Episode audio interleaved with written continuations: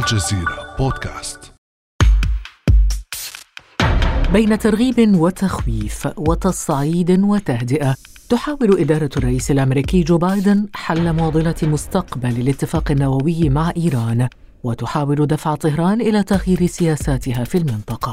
ويبدو جليا أن استعادة موقع واشنطن الاستراتيجي في الشرق الأوسط بات في مقدمة أولويات إدارة بايدن. فكيف تبدو معالم سياسة الإدارة الأمريكية الجديدة تجاه إيران؟ وكيف تنظر طهران لمستقبل علاقاتها مع واشنطن؟ وهل تتجه الأمور نحو التهدئة والتفاوض أم إلى مزيد من التصعيد والتعقيد؟ بعد أمس من الجزيرة بودكاست أنا خديجة بن جنة.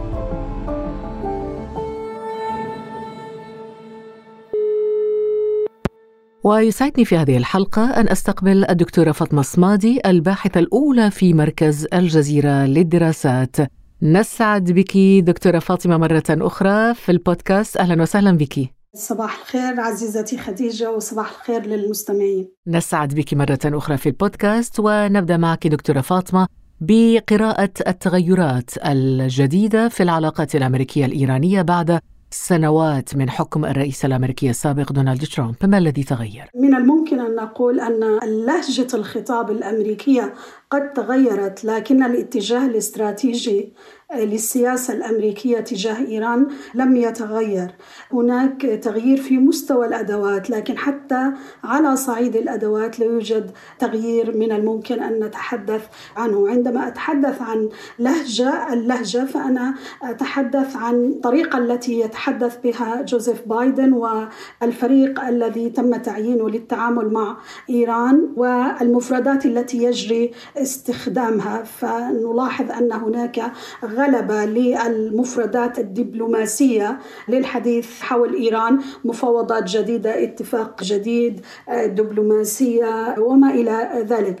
لكن في الحقيقة من الممكن أن نقول أن فلسفة العقوبات لم تتغير فلسفة الضغط لم تتغير فلسفة جر إيران إلى طاولة المحادثات التي كان يعتمدها ترامب لم تتغير على هذا الصعيد. في هناك شيء يتعلق بالبعد الدولي في العلاقة مع إيران. رأينا أنه ترامب كان أحادي السياسة بمعنى أنه لم يكن على انسجام مع الأطراف الأوروبية في العلاقة مع إيران. وكان هناك نوع من الشرخ بينه وبين المجموعة الأوروبية خاصة تلك المجموعة التي وقعت الاتفاق النووي. بالنسبة لبايدن على هذا الصعيد نجد اختلاف بحيث أنه يريد أن يصوغ سياسة فيها انسجام بين الولايات المتحدة الأمريكية والأطراف الأوروبية فيما يتعلق مع إيران.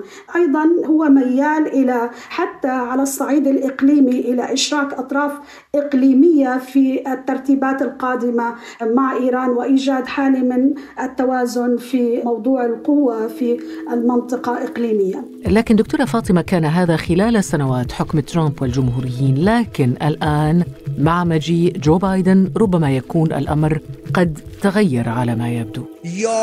ترين رئيس جمهور. ترامب بصفته شخصا متمردا وأكبر منتهك للقوانين أصبح رئيسا للولايات المتحدة. البعض يقول إن إيران سعيدة بوصول بايدن إلى البيت الأبيض لكن هذا غير صحيح. نحن سعداء جدا لانتهاء فترة رئاسة ترامب الذي ارتكب جرائم إرهابية كثيرة في حق الإيرانيين.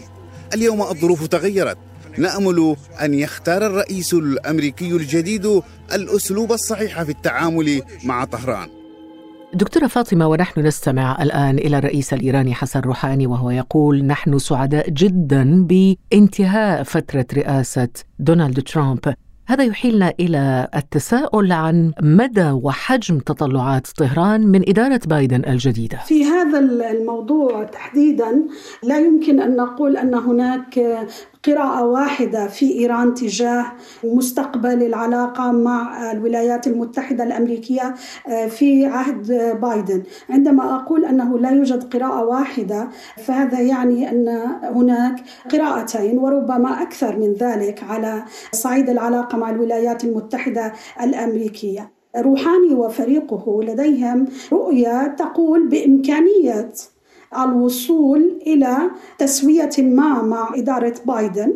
ويراهنون على بعض القضايا على أن فريقا من أو شخصيات في حكومة روحاني لديها علاقة قديمة مع جوزيف بايدن. يراهنون على بعض الظروف الإقليمية على متغيرات كثيرة لكن في الوقت نفسه هناك فريق في إيران لا ينظر إلى المسألة بهذا الشكل ويكاد ينظر بنظرة متشائمة جدا على هذا الصعيد. وهذا الفريق يقول أن إذا كانت عقوبات ترامب كانت أحادية فإن بايدن قادر على إعادة الإجماع الدولي بشأن العقوبات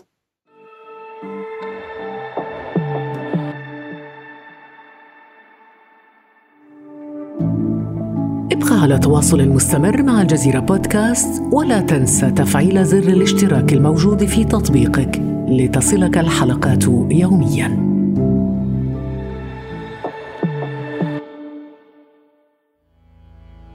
قبل قليل شرحت لنا دكتورة فاطمة الرؤية الإيرانية للإدارة الأمريكية الجديدة ولكن لنقلب الآية الآن وننظر إلى الإدارة الأمريكية الجديدة إدارة بايدن كيف تنظر إلى إيران؟ هل هناك أيضا فريقان؟ فريق متفائل وفريق متشائم صقور وحمائم. في كل الحالات هناك رئيس جديد للبيت الأبيض وهذا الرئيس ينظر إلى إيران بعين مختلفة عن سابقه أو سلفه دونالد ترامب. وهذا ما عبر عنه في تصريحه الذي أدلى به في مؤتمر ميونخ حول الأمن.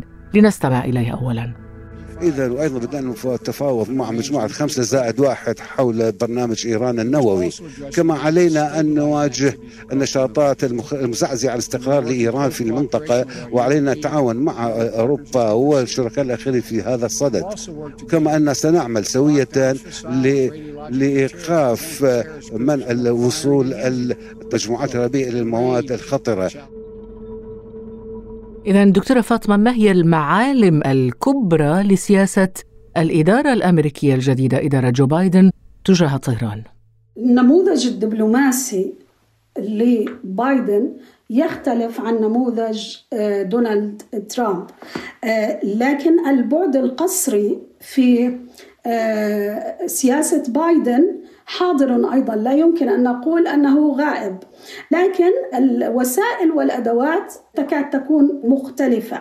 مثلا على سبيل المثال دونالد ترامب كان لديه مشكلة مع وسائل الإعلام آه، وكان لديه مشكلة في العلاقات الدبلوماسية الدولية. بالنسبة لبايدن في علاقته مع إيران أو سياسته نحو إيران. سنجد أن وسائل الإعلام الآليات الدبلوماسية الدولية التحالفات الدولية حاضرة بشكل واضح في مسألة التفاوض مع إيران والسعي لتحقيق اتفاق جديد سواء بالنسبة للموضوع النووي أو القضايا الأخرى التي أشار إليها بايدن أكثر من مرة. سياسة بايدن في هذه النقطة ستكون ضمن استراتيجية التوازن الخارجي. الهدف الرئيسي من وجهة نظري لبايدن وإدارته هي تقليص القوة الردعية للجمهورية الإسلامية في البيئة الإقليمية. سنتحدث عن البيئة الإقليمية ولكن دكتورة عندما تقولين أن الهدف هو تقليص القدرات الردعية لإيران وهنا ربما نستحضر أيضا تحميل الإدارة الأمريكية الجديدة إدارة بايدن تحميلها المسؤولية في تضخم القدرات النووية لإيران لتحميلها للإدارة القديمة إدارة ترامب. وهذا ما جاء على لسان جاك سوليفان مستشار الأمن القومي الأمريكي. That Iran's nuclear program has advanced dramatically. برنامج إيران النووي حقق تقدما كبيرا خلال السنوات الأخيرة وباتت إيران أقرب بشكل كبير إلى امتلاك سلاح نووي مقارنة بما كانت عليه عندما انسحبت الإدارة السابقة من الاتفاق النووي. كما حققت قدراتها في مجال الصواريخ الباليستية تقدما كبيرا كذلك وقد تطورت خلال عهد الرئيس أوباما لكنها تسارعت خلال السنوات الأربع الماضية. رأينا هو أنه إذا تمكنا من العودة إلى الدبلوماسية لاحتواء برنامج إيران النووي فذلك سيخلق منصة نستطيع أن نبني عليها جهودا دولية في المنطقة وفي أوروبا للتصدي للتهديدات الإيرانية الأخرى بما يشمل مسألة الصواريخ الباليستية. إذا دكتورة فاطمة هناك نقاط تقاطع واسعة بين إدارتي ترامب وبايدن في هذا الموضوع. نعم بالتأكيد. القدرات الصاروخية الإيرانية هي هاجس بالنسبة لبايدن كما كانت بالنسبة لترامب. والمسألة الأخرى أن هذه مرتبطة بذلك الالتزام العميق لدى كل الرؤساء الأمريكيين بما يسمى بأمن إسرائيل. ويبدو أن بايدن من أكثرهم التزاما بموضوع الأمن الإسرائيلي. ولذلك فالبرنامج الصاروخي الإيراني ينظر له على أنه بصورة أو بأخرى تهديد للأمن الإسرائيلي. وهذه نقطة التفوق الإيرانية. يعني مثلا على سبيل المثال كان أوباما يعتقد أن نجاح الاتفاق النووي مع إيران من الممكن أن يعزز الفرصة للتفاوض على قضايا جديدة مثل الملف الصاروخي. ولذلك النقد الذي وجه إلى إدارة ترامب أنها أفشلت الاتفاق النووي الذي كان من الممكن أن يكون بوابة لتفاوضات جديدة مع إيران بشأن قضايا أخرى مثل الملف الصاروخي ومثل النفوذ الإقليمي لإيران. وهذا الهدف لم يغب لا عن سياسة أوباما ولا ترامب ولا بايدن. تماما مثلما أن سياسة الاحتواء لإيران كانت على الدوام حاضرة في الاستراتيجيات الأمريكية. وتماما مثلما أن سياسة الدفع لإحداث الانهيار الداخلي كانت حاضرة على طاولة صانع القرار الأمريكي منذ الثورة الإسلامية وإلى اليوم. حتى بايدن هو مسألة مواصلة الضغط التي تحدث عنها. هو يعرف أن مواصلة الضغط من خلال العقوبات هو سيعزز من الأزمة الداخلية الإيرانية. الإيرانية وهذا ينصب بصورة أو بأخرى ضمن استراتيجية الانهيار الداخلي التي جربت مع الاتحاد السوفيتي. وهناك من يطرحها في العلاقة مع إيران حتى في فترة بايدن. طبعا هنا نتحدث عن ربما أكثر من 700 عقوبة من العقوبات الأمريكية التي سلطت على إيران خلال هذه الفترة. هل يمكن برأيك لإيران أن تستجيب لأي مطلب أمريكي بخصوص الملف النووي الإيراني طالما لم ترفع هذه العقوبات؟ فقط نقطة لتوضيح بموضوع العقوبات الآن نحن نتحدث عن ما يزيد عن ألف عقوبة أكثر من 700 عقوبة هذه السبعمائة عقوبة هي التي ألف عقوبة في أي مجالات؟ في الملف النووي في المعاملات البنكية في التجارة من خلال البحر في النفط في الشخصيات العسكرية شخصيات سياسية متنوعة. يعني هناك عقوبات هذه فرضت 700 من العقوبات فرضت في عهد ترامب. وهناك 800 كان يجب أن تزال ضمن الاتفاق النووي وبالتالي هي لم تزال. فنحن الآن نتحدث عن حوالي 1300 عقوبة أو أكثر حتى يجب أن تزال. لكن بشكل أساسي نعم كما قلت هو ما تريده إيران هو إزالة العقوبات. ما يطرحه علي خامنئي اليوم ليس فقط الوعد بإزالة العقوبات هو يقول أن إيران يجب أن تختبر الجدية في إزالة العقوبات لأنه الاتفاق النووي نص على إزالة العقوبات. فعليا البرنامج النووي الإيراني جرى تجميده من أجل إزالة العقوبات. الآن هو ما يطرحه أن العقوبات يجب أن تزال ويجب أن تختبر إيران جدية في إزالة العقوبات. مزيد من العقوبات من وجهة نظري مزيد من الضغط لن يجبر الإيرانيين على التفاوض مع الولايات المتحدة الأمريكية إيران تحتاج أن يقدم لها بعض الإشارات الجيدة على صعيد إزالة العقوبات الإجراءات عملية إزالة العقوبات وأنا في ظني أن وبالمقابل دكتورة بادرة حسن نية في موضوع القدرات الصاروخية وفي موضوع السلوك الإقليمي في المنطقة أليس كذلك؟ هناك نقطة أريد أن أؤكد عليها من قراءتي للملف الإيراني.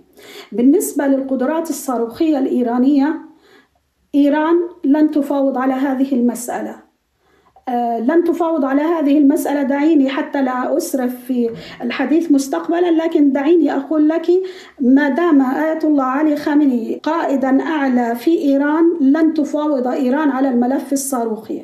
وما دامت المؤسسة الممسكة بزمام الملف الصاروخي هي مؤسسة الحرس الثوري لن تفاوض. حتى إذا لاحظنا تحذيرات قادة الحرس الثوري أن الملف الصاروخي ليس ملفا للتفاوض ولم يعطى الإذن لأي مسؤول سياسي التفاوض حوله. لكن بالنسبة للنقطة التي أشرت إليها بشأن الملف الإقليمي من الممكن أن تفاوض إيران لكن إيران لديها تعريف مختلف لإطار التفاوض. بمعنى أن إيران تقول أنها جاهزة للدخول في محادثات إقليمية لترتيب بعض الملفات في الإقليم. ومن وجهة نظري أنه إذا تيسرت وساطة جيدة فمن الممكن أن يتم محادثات بشأن الملف في اليمن على سبيل المثال. ومن الممكن ضمن تسويات سياسية. تضمن للحوثيين جزءا من العملية السياسية أن يكونوا حاضرين في العملية السياسية لليمن. فمن الممكن أن تدعم إيران حلا سياسيا في اليمن. لكن هو بشكل أساسي نحن نتحدث عن أطر مختلفة. إيران تعرف إطار المفاوضات بشكل مختلف عن الولايات المتحدة الأمريكية.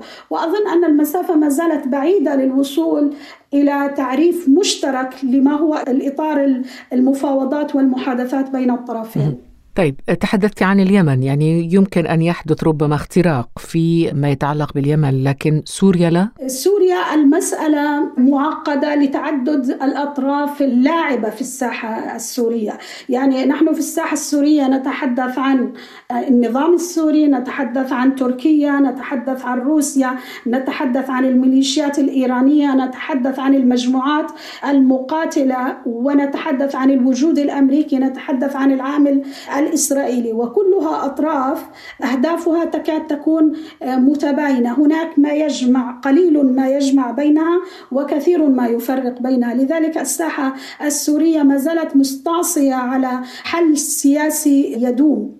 لكن الساحة اليمنية من الممكن أن يجري حل. وإذا تيسرت الإرادة السعودية خاصة مع تصاعد الاستنزاف الأمني الأخير للسعودية إذا تيسرت الإرادة السياسية للدخول في محادثات لحل سياسي في اليمن فأظن أن الفرصة لذلك متأتية. أيضا في العراق هناك قراءة إيرانية بناء على التغيرات التي شهدتها الساحة العراقية.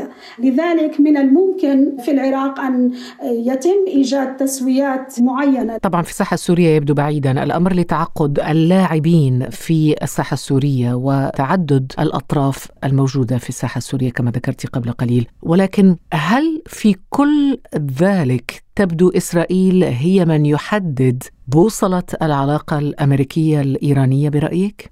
في جزء منها نعم في ملفات بعينها.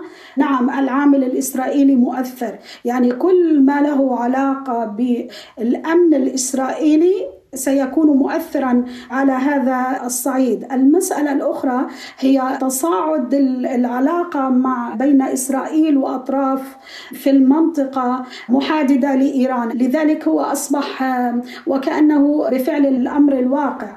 المسألة الأخرى أن بايدن نفسه توجهاته نحو إسرائيل لا تكاد تختلف إلا في جزئية الدولة الفلسطينية وهذه تكاد تكون يعني من الأمنيات البعيدة لكن على صعيد ضمان أمن إسرائيل تفوق إسرائيل في المنطقة إزالة التهديد كل ما يعترضها من تهديد تحجيم القوة الإيرانية على هذا الصعيد فهذا حاضر بقوة. حتى أن كما رأينا نتنياهو تصريحاته في الأيام الماضية هو قال أن العقوبات والتهديد هي آلية مناسبة للتعامل مع إيران وهذه الآلية نحن متفقون مع الولايات المتحدة الأمريكية عليها. نعم ليس فقط نتنياهو ولكن أيضا استمعنا قبل أيام رئيس أركان الجيش الإسرائيلي أبيف كوخافي وهو يهدد ويلوح ويلمح إلى إمكانية ضرب إسرائيل لإيران.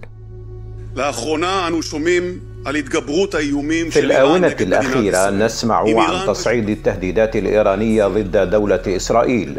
إذا أقدمت إيران وشركاؤها أعضاء المحور الراديكالي سواء كانوا من دول الدائرة الأولى أو الثانية بأي عمل ضد دولة إسرائيل سيرون أن شراكتهم مكلفة وثمنها باهظ جدا.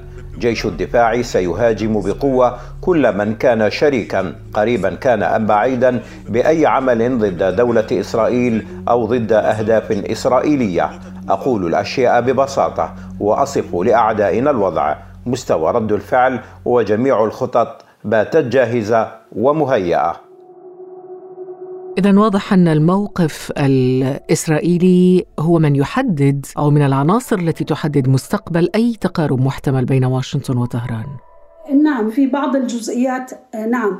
علينا أن نتذكر أن حتى إسرائيل لم تكن راضية عن الاتفاق النووي لأن إسرائيل تريد أن تنهي المشروع النووي الإيراني من الأساس. ليس فقط تحجيمه أو تجميده هي تريد انهاءه بالكامل. لذلك نجد أن التصريحات الإسرائيلية في الأيام الأخيرة تركز على أن إسرائيل هي التي ستتصدى للموضوع النووي الإيراني. لذلك ليس من المستبعد أن نشهد تشهد هجمات إسرائيلية على مواقع نووية إيرانية ومن الممكن أن يقود ذلك إلى مواجهة أوسع في المنطقة. في نهاية هذه الحلقة لا يسعنا إلا أن نشكرك الدكتورة فاطمة سمادي الباحثة الأولى في مركز الجزيرة للدراسات. شكرا جزيلا لك. شكرا لك يا عزيزتي خديجة شكرا. كان هذا بعد أمس.